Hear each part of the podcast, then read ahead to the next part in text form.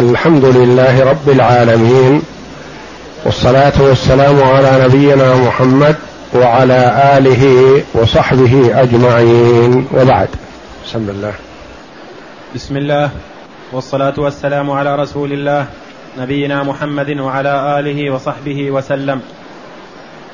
قال المؤلف رحمه الله وقالت الربيع بنت معوذ لو رأيته رأيت الشمس طالعة وقال جابر بن انتظر انتظر.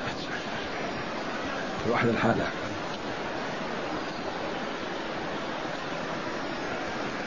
هذا الكلام في صفة النبي صلى الله عليه وسلم الخلقية أي ما خلقه الله جل وعلا عليه من الصفات الطيبة.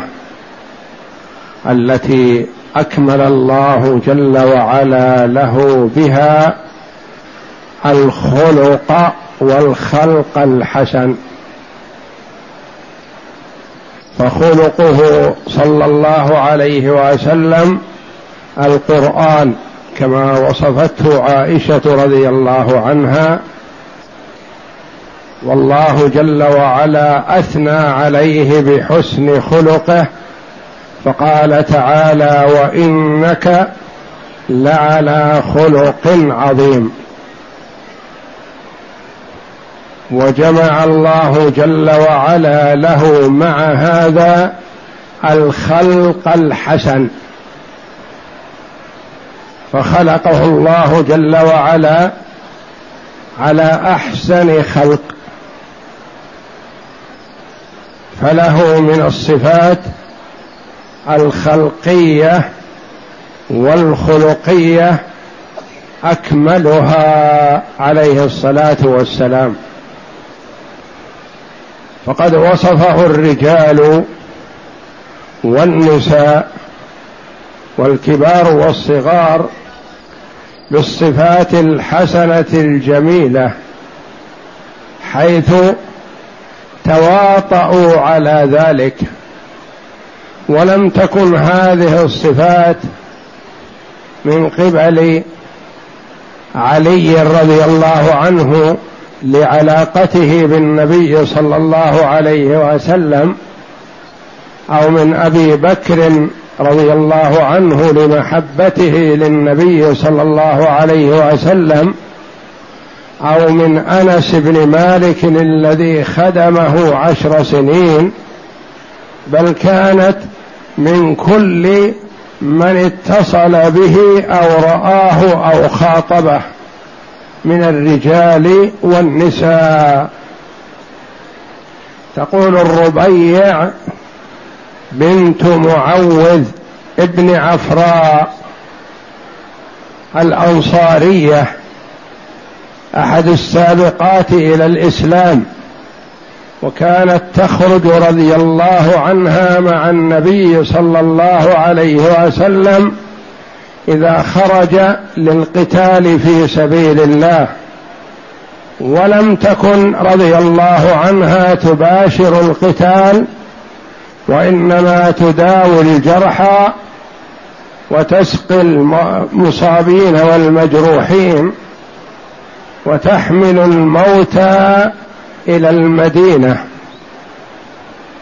وقد خرجت معه وبايعت بيعة الرضوان.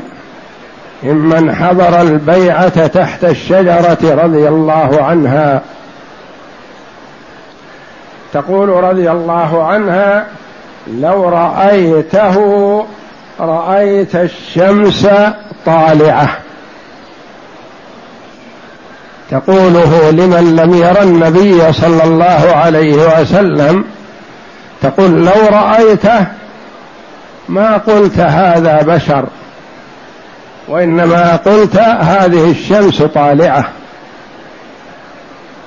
لنور وجهه وبهائه وجماله عليه الصلاة والسلام.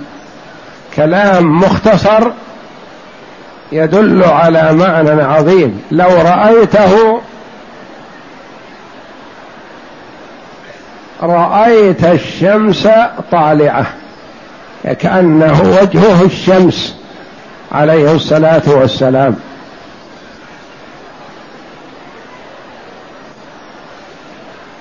نعم.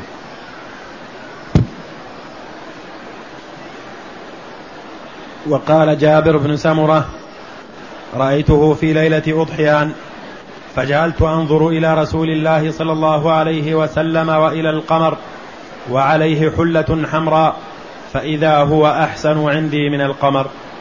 يقول جابر بن سمرة رضي الله عنه الذي تقدم أن وصف النبي صلى الله عليه وسلم بقوله كان ضليع الفم أشكل العين منهوس العقبين وجاء عنه صفات متعددة للنبي صلى الله عليه وسلم وسيأتي له كذلك بعض الصفات من جابر للنبي صلى الله عليه وسلم. يقول رضي الله عنه رأيته في ليلة أضحيان ليلة كون القمر بدر. مكتمل. فجعلت أنظر إلى رسول الله صلى الله عليه وسلم وإلى القمر يقارن بينهما رضي الله عنه. أنظر إلى القمر وأنظر إلى الرسول. وعليه حلة حمراء. وتقدم لنا أنه إذا جاء عليه حلة حمراء أن النبي صلى الله عليه وسلم نهى عن الأحمر الخالص وإنما هي حلة عليها أعلام حمر. تكون حلة فيها خطوط أعلام حمر. فإذا هو أحسن عندي من القمر. يعني قارن بينهما فإذا هو عندي أحسن من القمر.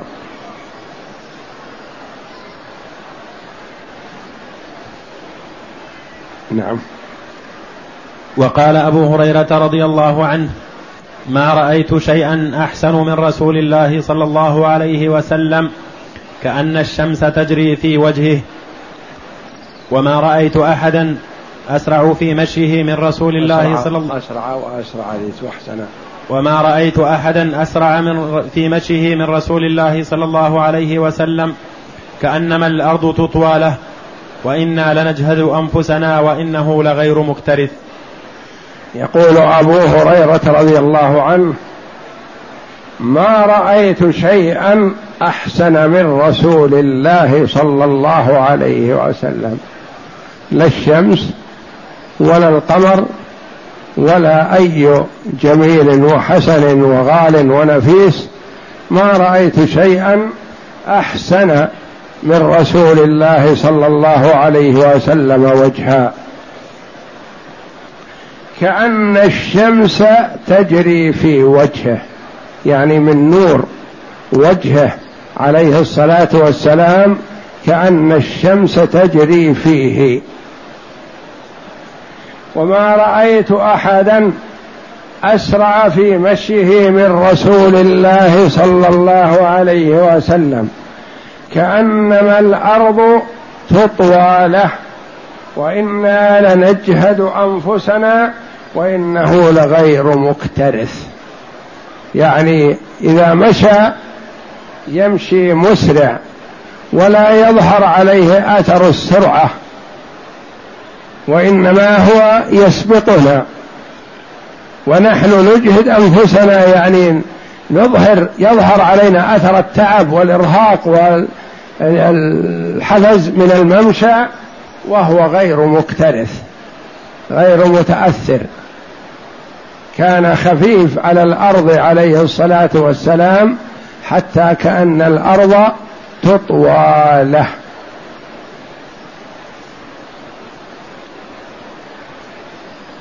يعني ما يظهر عليه التعب ولا الحفز ولا العرق أو التعب من الممشى وإنما هو يمشي ممشاه العادي وهو يسبقنا ونحن نجهد أنفسنا.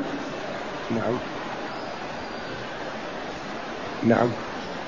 وقال كعب بن مالك رضي الله عنه كان إذا سر استنار وجهه كأنه قطعة قمر. وقال كعب بن مالك رضي الله عنه هذا الذي نزلت توبته من السماء رضي الله عنه.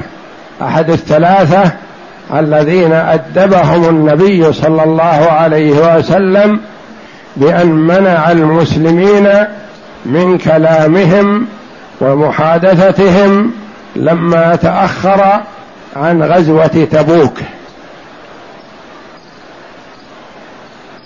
ثم أنزل الله جل وعلا توبة الثلاثة في قرآن يتلى لقد تاب الله على النبي والمهاجرين والأنصار الآية وعلى الثلاثة الذين خلفوا الآية.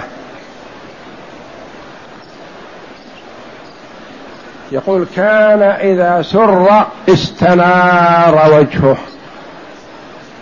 استنار وجهه. حتى كأنه قطعة قمر كأنه شيء من القمر. يحكي لنا رضي الله عنه لما جاء ليتأكد من رسول الله صلى الله عليه وسلم لما أنزل الله توبته وتوبة صاحبيه أخبر النبي صلى الله عليه وسلم المسلمين بأن الله تاب على الثلاثة. فسارع الصحابة رضي الله عنهم جادين في البشارة في تبشير هؤلاء الثلاثة. فمنهم من ركض الفرس ومنهم من صعد إلى أعلى جبل جبل سلع يقول أبشر يا كعب بن مالك.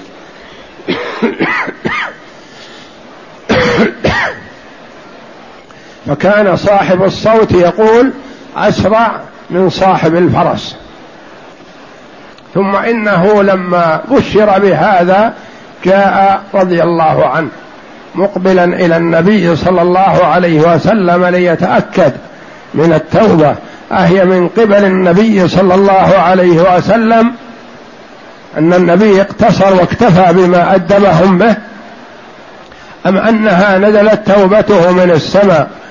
وكان عليه الصلاة والسلام يفرح بما يسر المسلمين. يقول لما أقبلت إلى رسول الله صلى الله عليه وسلم إذا هو يظهر عليه أثر السرور والابتهاج بتوبة الله علينا.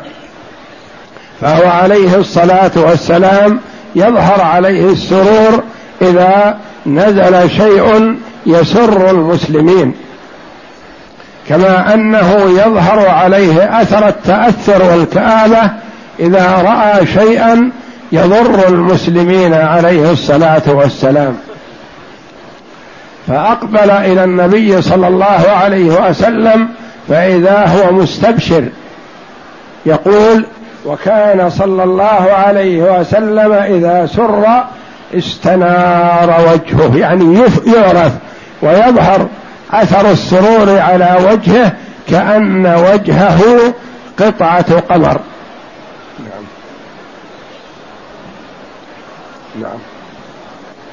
وعرق مرة وهو عند عائشة رضي الله عنها فجعلت تبرق أسارير وجهه فتمثلت له بقول أبي كبير الهذلي وإذا نظرت إلى أسرة وجهه برقت كبرق العارض المتهلل.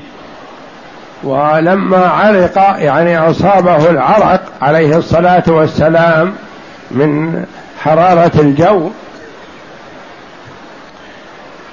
أسارير وجهه تبرق بهذا العرق وكأنه نور.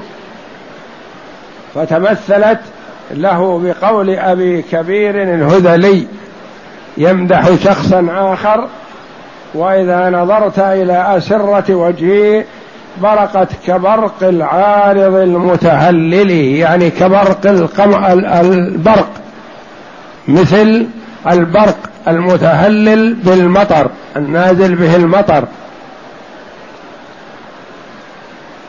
فهي تمثله بهذا رضي الله عنها وأرضاها. نعم.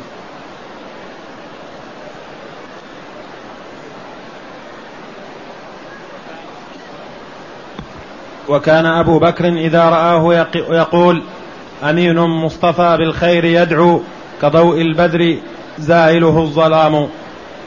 وكان أبو بكر رضي الله عنه إذا رأى النبي صلى الله عليه وسلم يتمثل بهذا البيت الذي ينطبق عليه صلى الله عليه وسلم أمين عند الله جل وعلا وعند خلقه. مصطفى مختار عند الله جل وعلا بالخير يدعو يعني هو لا يدعو إلا إلى الخير عليه الصلاة والسلام. كضوء البدر زايله الظلام يعني نوره كنور البدر يزيل الظلام يزيل الظلام من نور وجهه عليه الصلاة والسلام نعم نعم وكان عمر رضي الله عنه ينشد قول زهير في هرم بن سنان ولو كنت لو كنت من شيء سوى البشر كنت المضيء ليلة البدر. وكان عمر رضي الله عنه ينشد يعني يتمثل بقول زهير بن أبي سلمى في هرم ابن سنان يمدحه لينال منه العطاء. لو كنت في شيء سوى البشر يعني لو كان وصفك ونورك بشيء سوى البشر كنت المضيء ليلة البدر. يعني إضاءتك أكثر من إضاءة البدر ليلة إبدار القمر. نعم.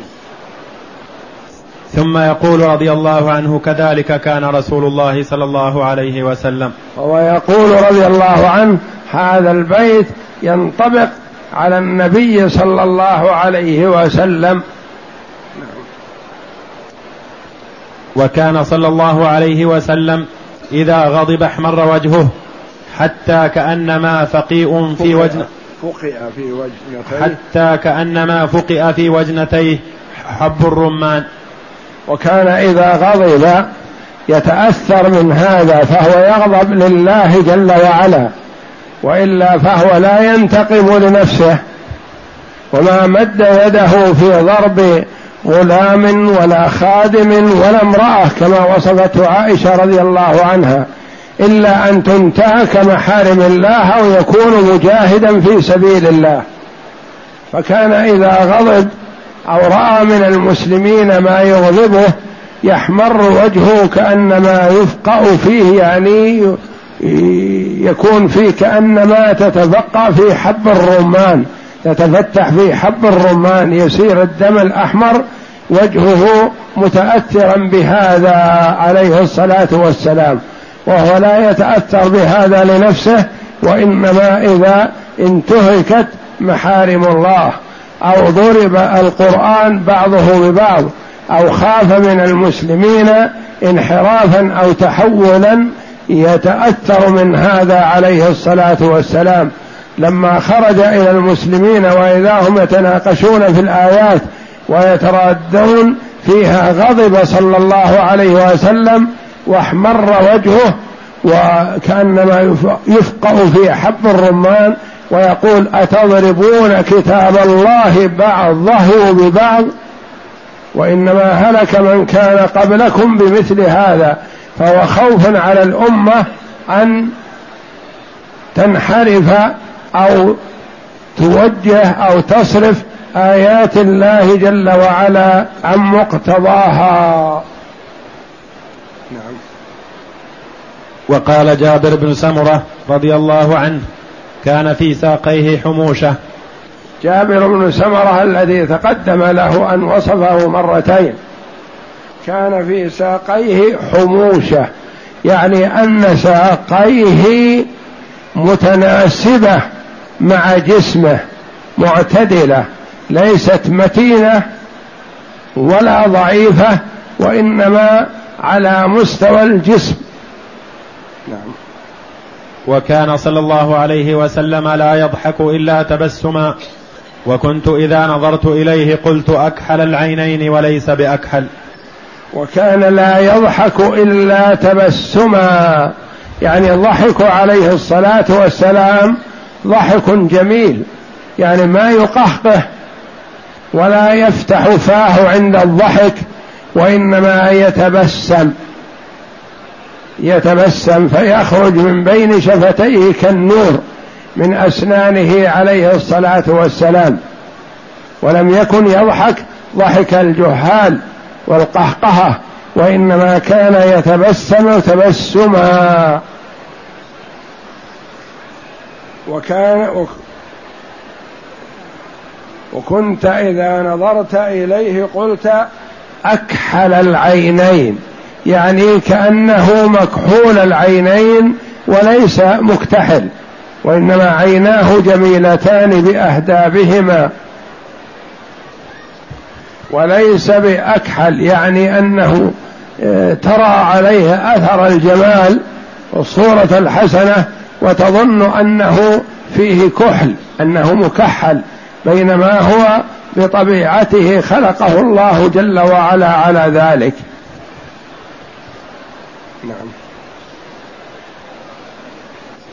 قال ابن العباس كان أفلج الثنيتين إذا تكلم رؤيا كالنور يخرج من بين ثناياه.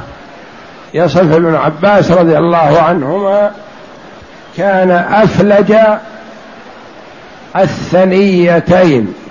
الثنيتان هما الأسنان في المقدمة والأفلج اللي أسنانه ليست متراصة متراكمة وإنما بينها فرج زيادة في الجمال.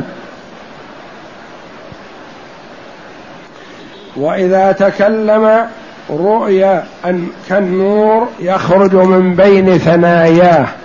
يعني كأن نور يخرج من جمال ثغره ومبتسمه وثناياه عليه الصلاة والسلام. والله أعلم. وصلى الله وسلم وبارك على عبده ورسول نبينا محمد وعلى آله وصحبه أجمعين.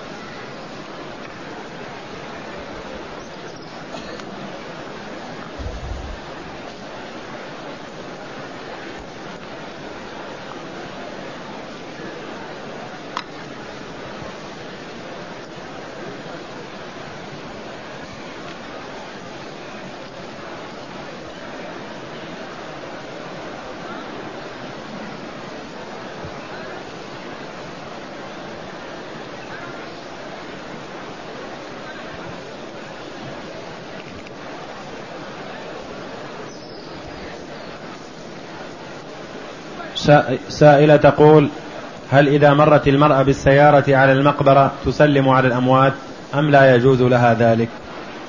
نعم إذا مرت بالسيارة أو على الأقدام بالطريق والمقبرة على يمينها أو على شمالها فلا حرج عليها أن تقول السلام عليكم دار قوم مؤمنين. وأنا إن شاء الله بكم للاحقون. يرحم الله المستقدمين منا ومنكم والمستأخرين. اللهم لا تحرمنا أجرهم ولا تفتنا بعدهم واغفر لنا ولهم. إنما لا تخرج من بيتها من أجل زيارة القبور أو تدخل المقبرة. فلا يجوز لها ذلك. وإنما تسلم إذا مرت بالطريق.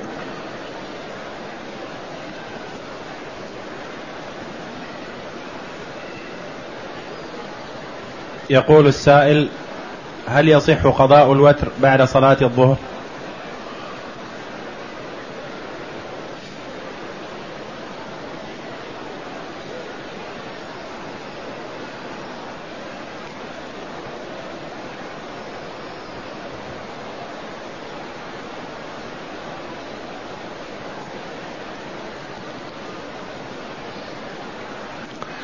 قضاء الوتر لمن كان يواظب عليه يحسن في أي وقت لكن الوارد عن النبي صلى الله عليه وسلم أن من قضاه ضحى فكأنما أداه ليلا. فالفضيله في قضائه ضحى يعني بعد طلوع الشمس وارتفاعها قدر رمح إلى قرب وقت الظهر. هذا الذي فيه أنه إذا قضاه في هذا الوقت فكأنما أداه ليلا. لكن إذا لم يتمكن من هذا الوقت وقضاه فيما بعد فلا حرج لأنه سنة مؤكدة فات محلها ففي أي وقت يقضيه يسوغ له ذلك.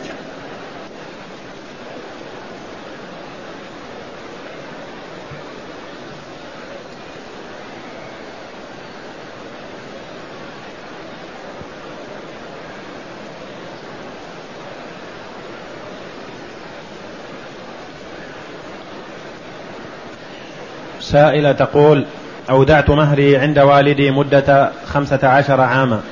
وعندما توفي زوجي أخذت مهري من والدي وكان عشرين ألفا ودفعته مع مال آخر لبناء مسجد كصدقة جارية لزوجي ولم يكن والدي يخرج زكاته ولم أكن أعلم إلا بعد أن أنفقته فكيف أخرج زكاته؟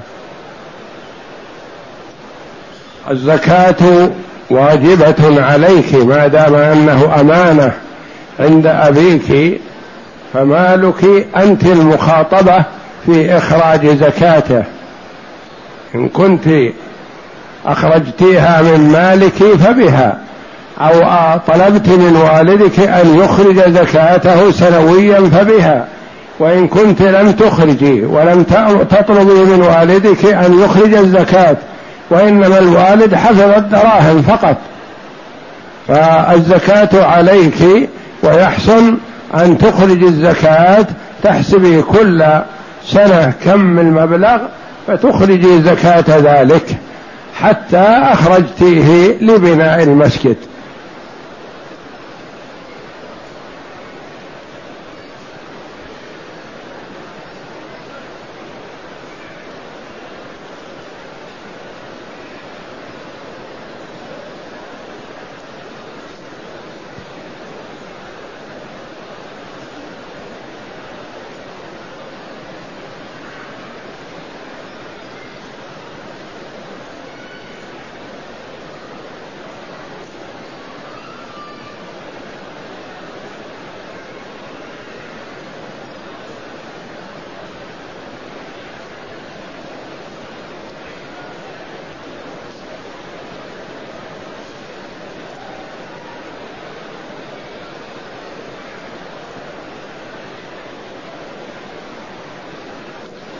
يقول السائل بعض المطاعم تخرج الأسماك الأسماك من الماء إلى النار مباشرة قبل موتها.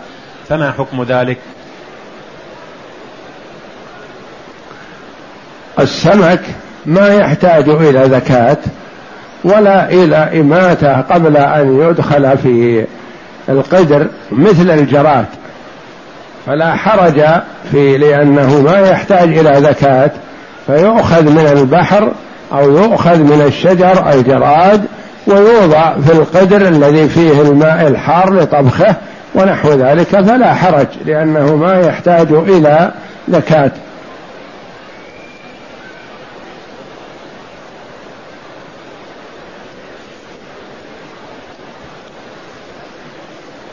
يقول السائل في بلدنا عند صلاة الفجر وفي الركعة الثانية قبل الركوع يدعو الإمام دعاء القنوت ويقولون إنه فعل الإمام مالك هل هذا صحيح؟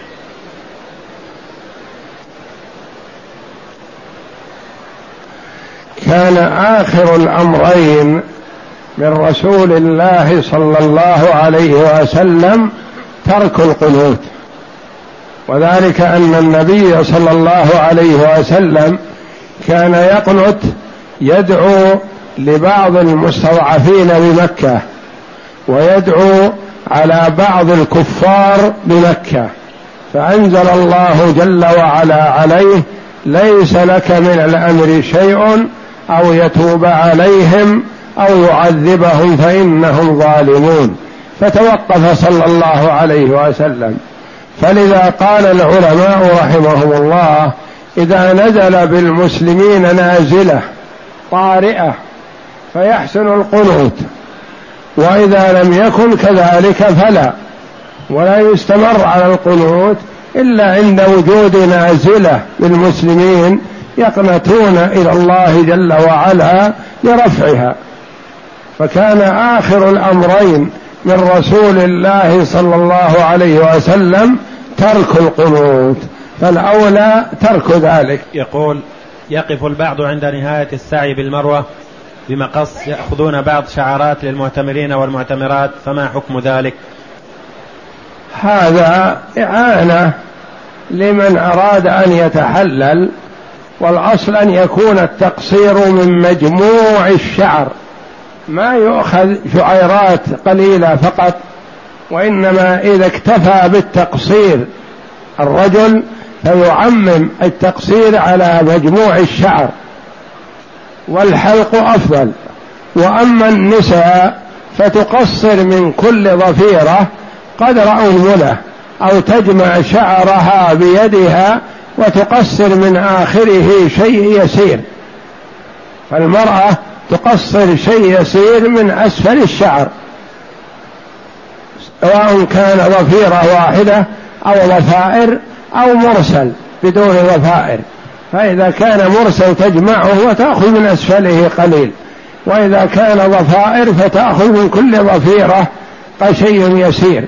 وإذا كان ضفيره واحدة فتأخذ من أسفلها. والتقصير للرجل يعمم الشعر كله والحلق أفضل. يقول هل يجوز أن يأخذ المحرم من شعر المحرم؟ نعم. التحلل يجوز للمحرم أن يقصر لأخيه ويجوز له أن يقصر لنفسه. هو نفسه يقصر لنفسه والمرأة تقصر لنفسها أو يقصر له غيره أو يحلق عند غيره. الرجل والمرأة تقصر من شعرها كما تقدم. ولا يمنع أن يقصر لنفسه أو لغيره وإن كان محرما.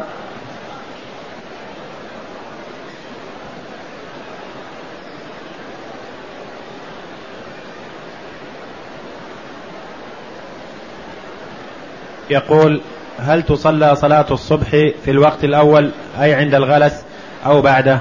نرجو التوضيح. وقت صلاة الصبح من طلوع الفجر الصادق لأن الفجر فجران الفجر الصادق والفجر الكاذب. الفجر الكاذب هو الذي يرى إلى أعلى. وصفه النبي صلى الله عليه وسلم كذنب السرحان.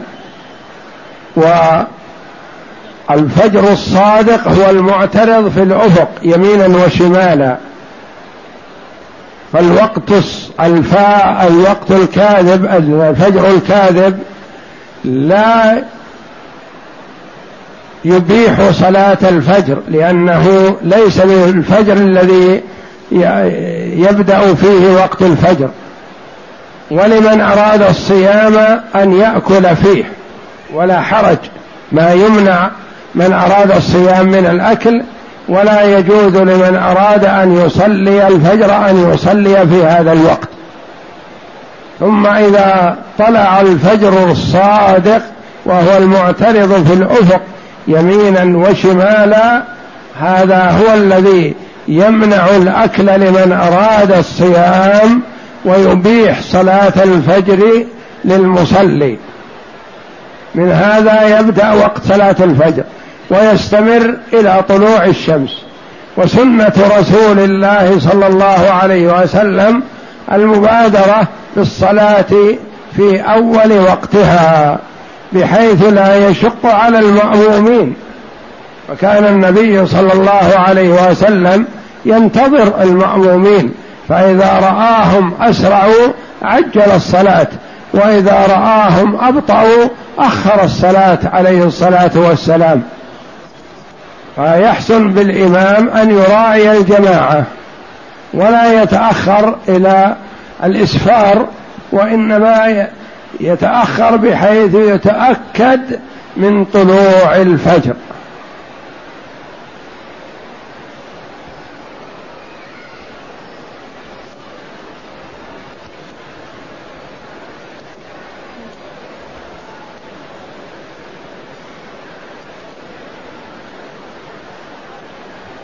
قال ورد في الحديث اقتلوا الوزغ فإنه كان ينفخ النار على إبراهيم فما هو الوزغ؟ الوزغ هو هذا الذي يكون في السقوف وفي الجدران وحشرة فجاء أنه كان ينفخ النار على إبراهيم فهو شقي ومبغض لبغضه لأولياء الرحمن.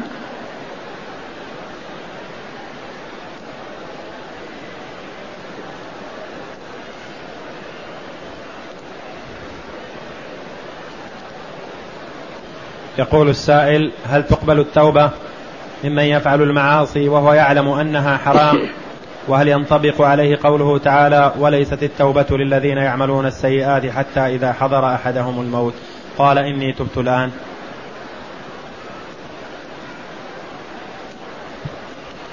لا يا أخي ما ينطبق هذا على من يعمل المعاصي وهو يعلم أنها حرام. يعني من يعمل المعاصي سواء علم أنها حرام أو لم يعلم كلهم له توبة. والله جل وعلا يفرح بتوبة عبده. وإنما الذي تنطبق عليه هذه الآية هو الذي يؤخر التوبة حتى يعاين ملك الموت. هذا الذي لا تنفعه التوبة. إذا عاين ملك الموت لا تنفعه التوبة.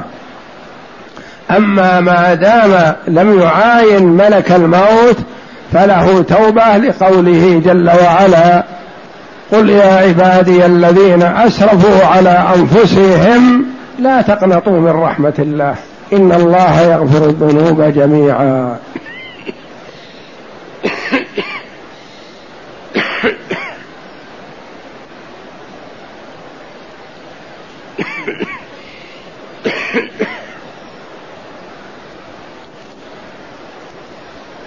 فالله جل وعلا يبسط يده بالنهار ليتوب مسيء الليل ويبسط يده بالليل ليتوب مسيء النهار.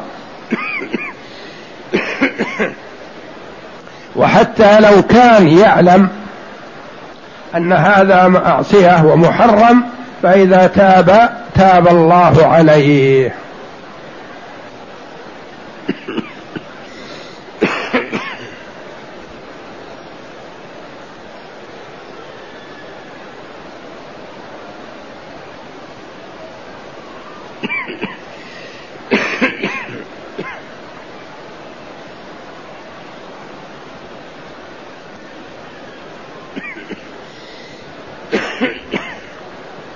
يقول السائل هل يجوز إعطاء نصيب من الزكاة لأختي الأرملة علما بأنها تملك نصاب الزكاة؟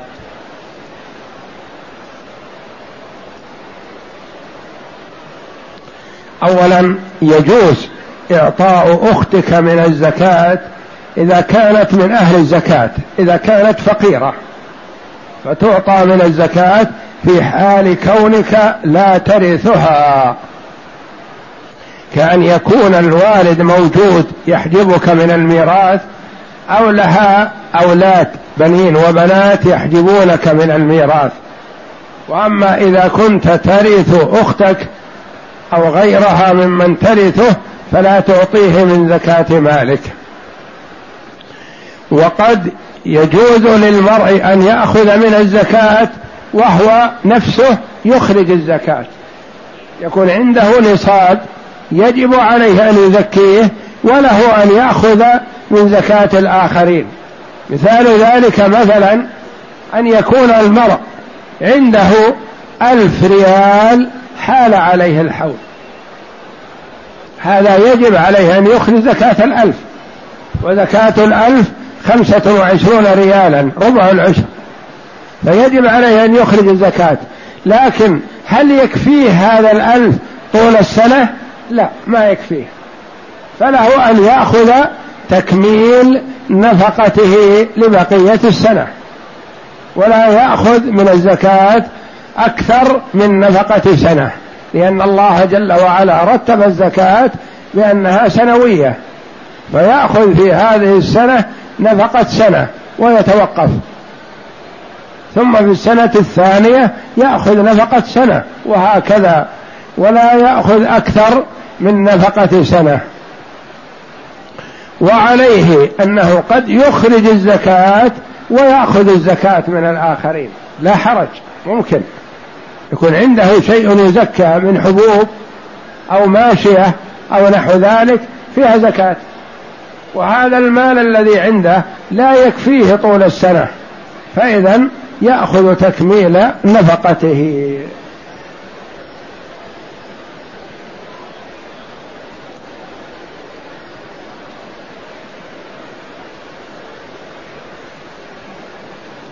يقول السائل من كان عليه فدية تجاوز الميقات من صيام العشرة أيام هل يجوز له أن يقطع التتابع بسبب العمل؟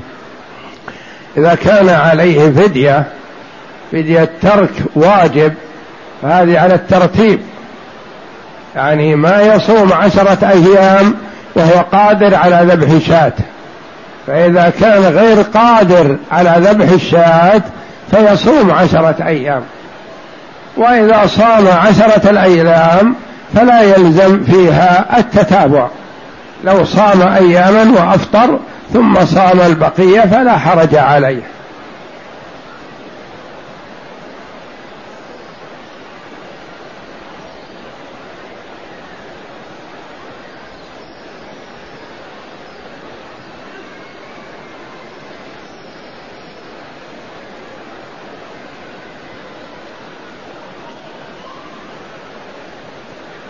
يقول ما هو نصاب الزكاة في المال إذا كان ثمانية آلاف وإذا كان المبلغ كبيرا كمئتي ألف أو زيادة فهل تنزع ثمانية آلاف ويزكى عن الباقي أم يشمل الجميع؟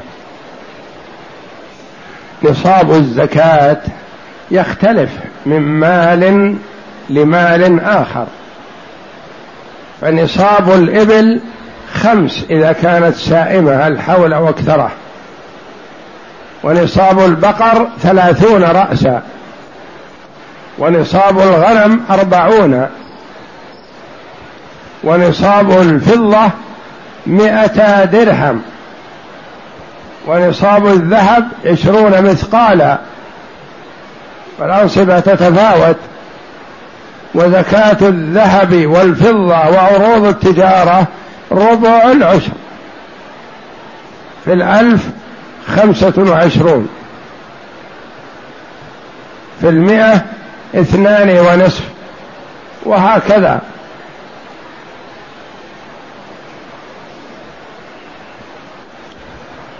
وثمانية آلاف في الألف خمسة وعشرون. ثمانية آلاف فيها مئتان. وهكذا. فمقدار الزكاة في عروض التجارة والنقدين ربع العشر يعني الألف خمسة وعشرون أربعة آلاف مئة ثمانية آلاف مئتان عشرة آلاف مئتان وخمسون وهكذا.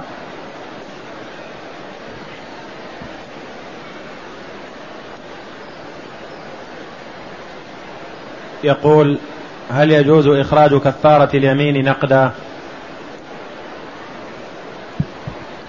لا كفارة اليمين ما تخرج نقدا إلا لمن توكله في أن يشتري كفارة اليمين. نعم. يعني تعطي أخاك المسلم مثلا عشرة ريالات أو عشرين أو أقل أو أكثر تقول اشتر بها طعاما وأعطه للفقراء مثلا. أما أن تعطي الفقراء الدراهم وتقول هذه كفارة يمين فلا تجزي لأن الله جل وعلا ذكرها في كتابه العزيز بقوله فكفارته إطعام عشرة مساكين من أوسط ما تطعمون أهليكم أو كسوتهم أو تحرير رقبة فمن لم يجد فصيام ثلاثة أيام. ما وجد الإطعام ولا الكسوة ولا العتق يصوم حينئذ ثلاثة أيام. ولا يعطي الفقير دراهم عن الإطعام وإنما يعطيه إطعام. أما إذا أعطيت الدراهم لجمعية البر أو لجمعية من الجمعيات الخيرية أو لأخ مسلم تثق فيه تقول هذه دراهم اشتر بها نيابة عني إطعام وأطعمه للمساكين. فلا بأس بهذا. يعني كأنك توكله ينوب عنك في شراء كفارة اليمين ويعطيها الفقراء.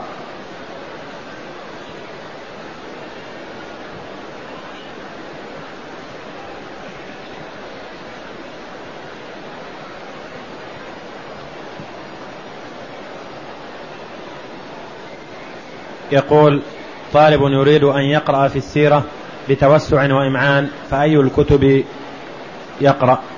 كتب السيرة والحمد لله كثيرة ومنها المختصر ومنها المطول وكلما كان الكتاب أكبر فهو أكثر توسع.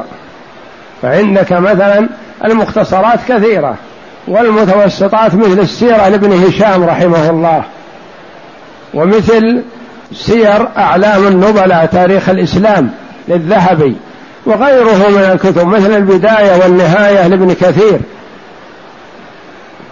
وغيرها كثير. فكلما كان كتاب السيرة أوسع وأكبر فهو أكثر توسع. وكلما كان أقل أوراق فهو أكثر اختصارا.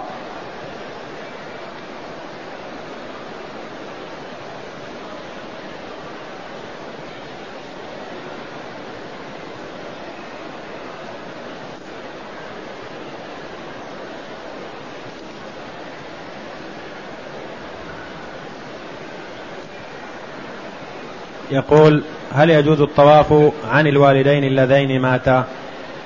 وإذا كان جائز فهل كل واحد له سنة خلف مقام إبراهيم أم لا؟